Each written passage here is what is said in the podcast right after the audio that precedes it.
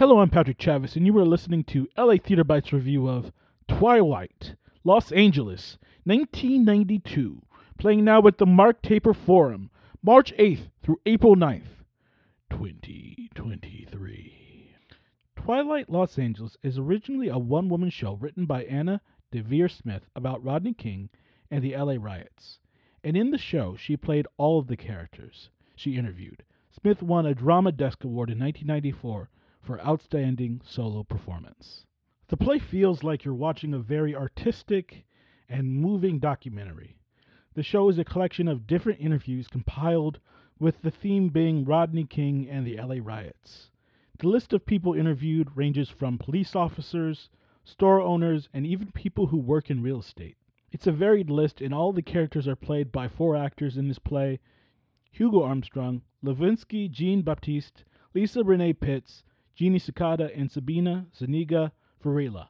Reference point When this play took place, this horrendous beating of Rodney King and the riots that followed, I was six at the time and barely aware. Not even barely, I wasn't aware. I was definitely more interested in Ninja Turtles at the time. But even when I grew and learned more about it, it was never anything comprehensive. And I've never seen the video, and I didn't realize that. And I went to the show and saw it on the big screen. It was worse than what I imagined. What really stood out to me about Smith's script is her talent of taking all of these interviews, and unlike fiction where you can just make it up, Smith was able to take these real words that were said in real life and place them in such a way that it's almost rhythmic. The play is almost like a hip hop song, and Smith sampled and sampled and set the story to the right beat. And some of these interviews are poetic and shockingly still so current. It's a great play, but it's even better than that, it's playing in downtown LA.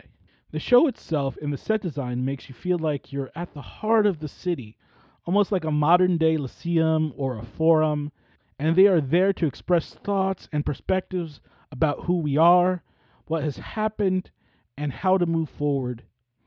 In itself, it's a unique thing to experience.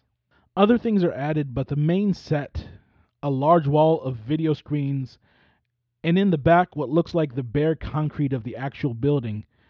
As the show progresses, more things are added onto the stage, and there's a drawing of the freeway on the floor. The acting from all the actors was fierce, energetic, and well paced. Jeannie Sakata has range, and her characters from moment to moment unique and engaging with her performance. Lisa Renee Pitts with some of my favorite performances of the night. Hugo Armstrong also laid down some solid work. The acting in this show was exceptional, and that's how I rated it. It's a special show, a special performance. I highly recommend this. An 8.9 out of 10. It's an excellent show. LA Theater Bites recommended. Thank you for listening, and thank you for supporting LA Theater.